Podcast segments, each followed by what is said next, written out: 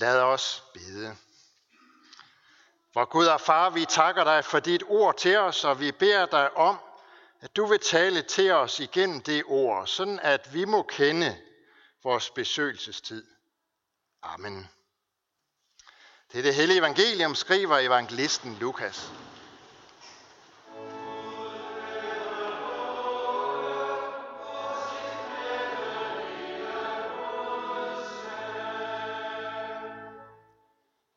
Da Jesus kom nærmere og så Jerusalem, græd han over den og sagde, Vidste blot også du på denne dag, hvad der tjener til din fred.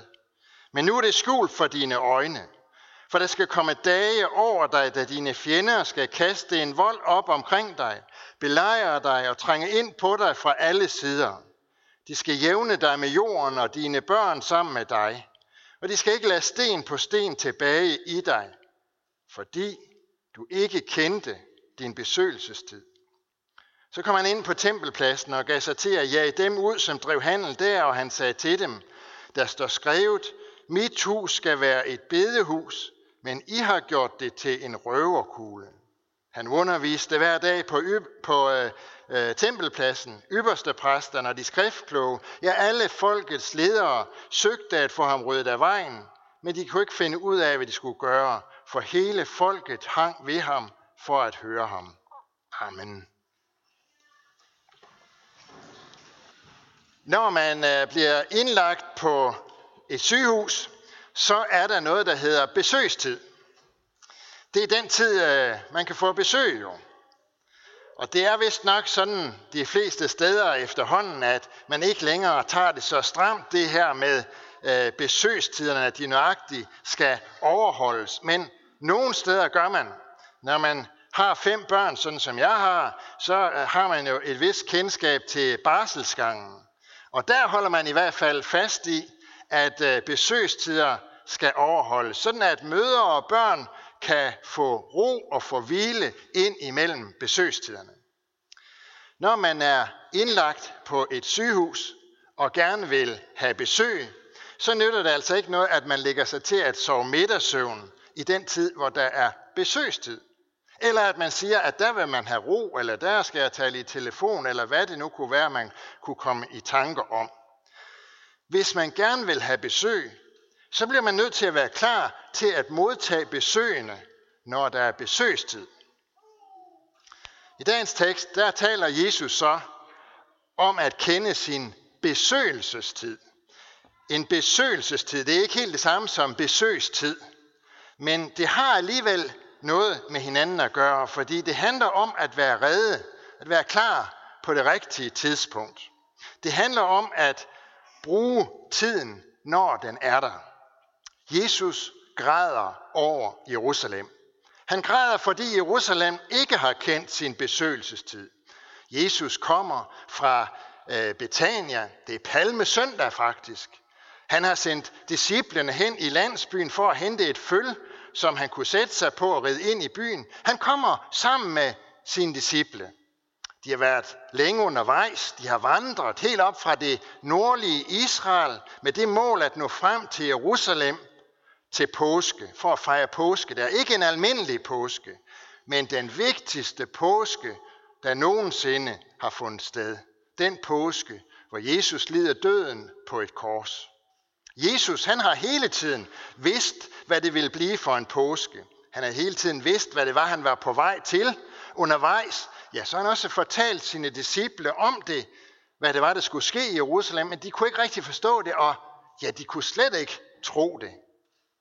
Nu kommer de så til Jerusalem. De har fået fat på æselføl. Jesus har sat sig på det. Folk har begyndt at brede deres krabber ud på vejen. Nogen skærer palmegrene af træerne, som vi kender beretningen, og råber, Hosianna, velsignet være han, som kommer i Herrens navn. Og Jesus, han rider altså så ganske langsomt med vejen op over oliebjerget. Hvis man har prøvet det at stå der på oliebjerget, så ved man, at derfra, der har man en fantastisk udsigt over stort set hele Jerusalem. En fantastisk by ligger foran. Templet med den gyldne kuppel fylder det meste. og, den, og er det, man først får øje på. Et kæmpe kompleks er det. Og øh, man kan lige frem, jeg tror man kan fornemme, hvordan hele byen nærmest er bygget op omkring templet. Da Jesus stod der den her dag, som vi hører om, der fyldte det endnu mere, fordi det, som vi kan se i dag, det er sådan set kun resterne. Og så er det, at da Jesus er kommet dertil, og folk råber Hosianna rundt omkring ham og vifter med palmegrene, og der er en vældig holomhej over det hele. De hylder ham som konge, som messias. Ja, så ser Jesus altså ud over Jerusalem, byen som ligger foran ham. Og så standser han op, og så græder han. Han græder, fordi Jerusalem ikke kendte sin besøgelsestid. Han græder, fordi de ikke ville tage imod ham. Det er jo ikke første gang, han kommer til øh, Jerusalem. Han har været der som 12-årig, men han har også været der siden dengang sammen med sine disciple og fejret højtid i byen. Han kendte byen, og Jerusalem kendte ham. De vidste godt, hvad der var blevet fortalt om ham. De havde hørt beretninger om, hvad han havde gjort rundt omkring i landet. De havde hørt om hans under og hans mægtige gerninger. De kendte hans forkyndelse. Ja, de vidste, hvad han sagde om Gud. Guds søn havde været midt i blandt dem, og han havde forkyndt for dem. Han havde vist dem sin kraft, og det havde været så let for dem at gå hen og, og tale med ham og spørge ham om noget, sådan som Nikodemus gjorde det, da han kom til Jesus om natten. Guds søn havde været midt i blandt dem. Alligevel havde de ikke taget imod ham og troet ham som det han var. Frelser og herre for mennesker. De havde ikke kendt deres besøgelsestid. Det her med besøgelsestid, det er jo øh, egentlig lidt ligesom, når der bliver holdt udsalg, sådan som der gør mange steder i den her tid. Så er der jo mange forskellige varer, som bliver annonceret til salg til billige priser.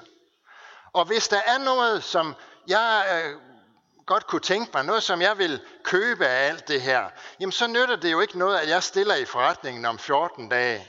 Fordi så kan det godt ske, at der er udsolgt, eller også så sælger de varen til en anden pris. Nej, hvis jeg vil købe noget af det, som er på udsalg, så er jeg nødt til at slå til, mens tid er. Så må jeg kende min besøgelsestid. Og det var det, de ikke gjorde i Jerusalem. Vidste du blot, hvad der tjener til din fred, siger Jesus om byen. For det var jo det, de ikke gjorde. Så havde de taget imod Jesus. Hvordan er det med os? Hvordan er det, vi tager imod Jesus, eller har taget imod Jesus? Vi kender hans forkyndelse, sådan som de gjorde i Jerusalem. Vi kender hans under, og hvad han ellers gjorde. Vi har en hel bog, som fortæller os om det. Vi ved, hvad han sagde om Gud, ligesom de gjorde i Jerusalem. Men hvordan har vi taget imod ham? Hvilken plads er det, han har i vores liv? Er det pladsen som vores Herre? Er det pladsen, hvor han er frelser? Den, som redder os? Den, som vi sætter alt vort håb til?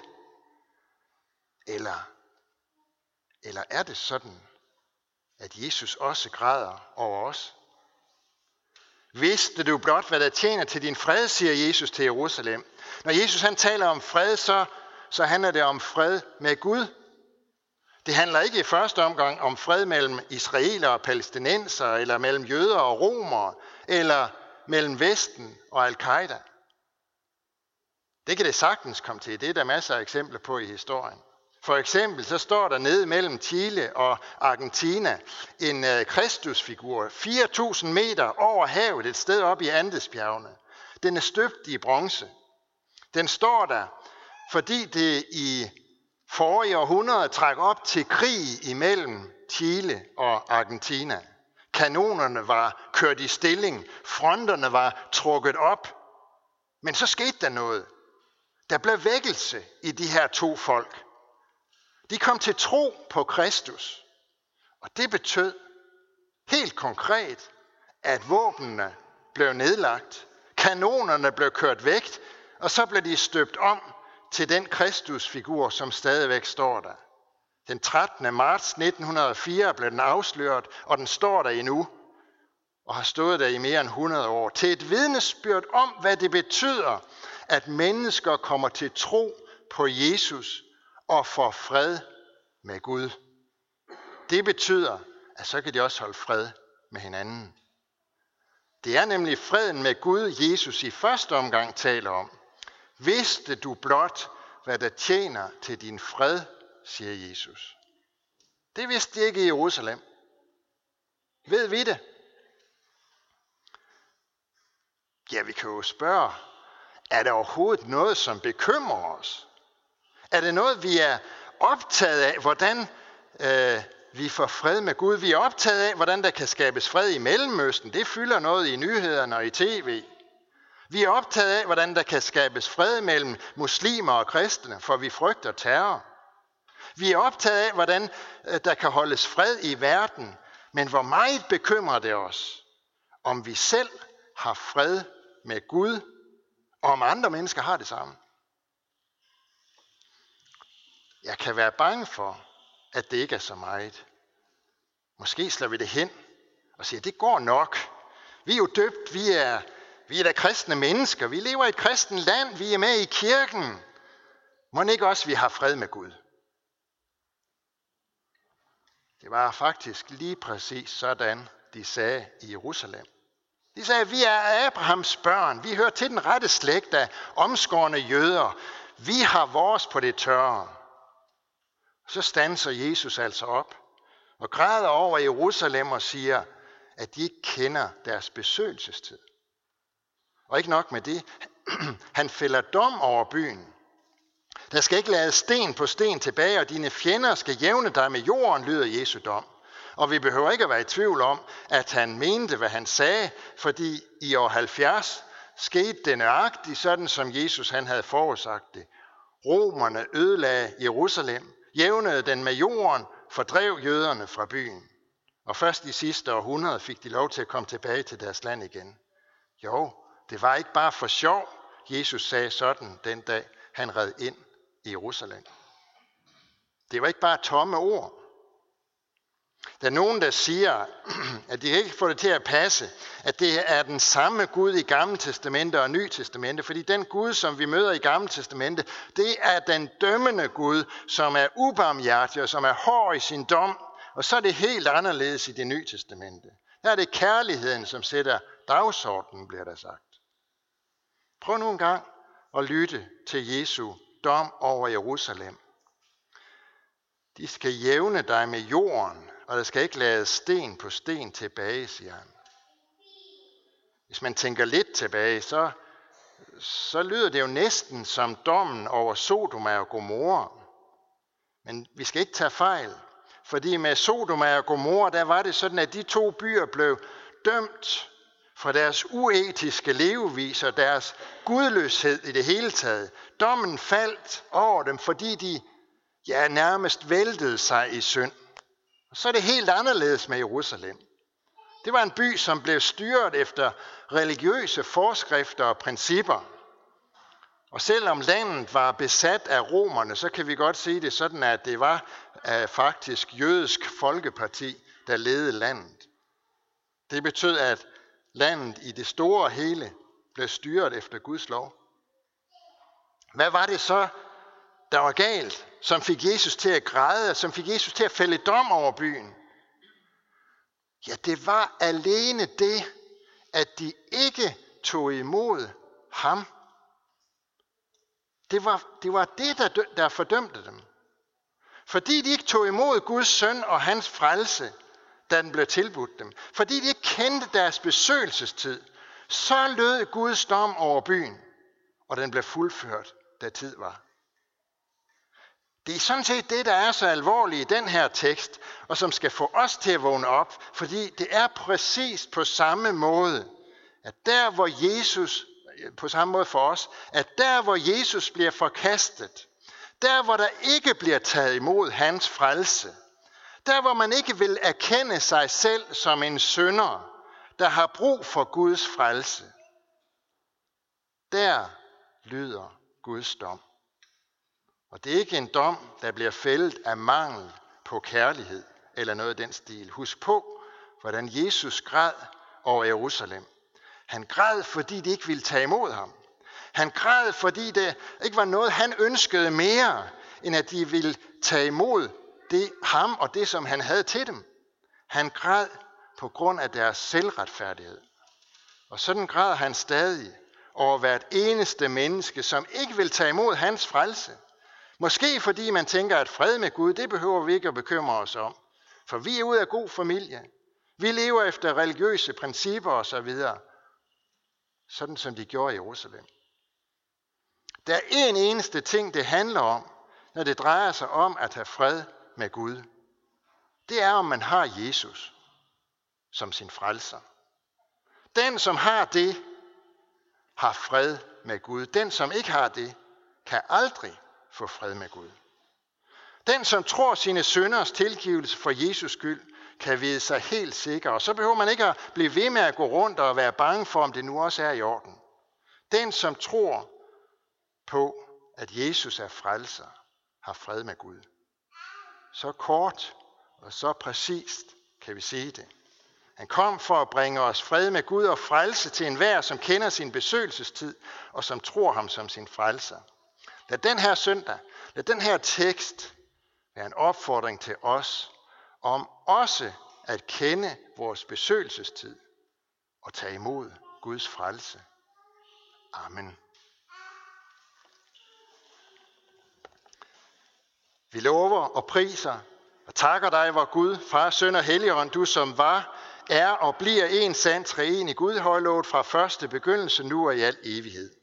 Vi takker dig for dit ord til os, for din kirke på jorden. Vi beder for din menighed her ved Herning Kirke. Lad ordet bære frugt, bevare os i troen på dig, forny os i håbet om dit komme. Vi beder for alle, der har et ansvar inden for vores kirke, for menighedsråd, provst og biskop, Led dem og os alle, så vi handler i troskab mod dit ord og vor kirkes bekendelse. Vi beder, kald og dan du dig tro tjenere og forkynder dit ord. Og vi beder for alle, der går med dit ord, både herhjemme og i det fremmede. Styrk du dem, hold din hånd over dem og lad deres gerning bære frugt.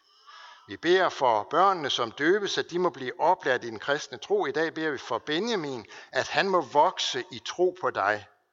Vi beder for konfirmanderne, at de må få lov at se dig, så de aldrig glemmer det.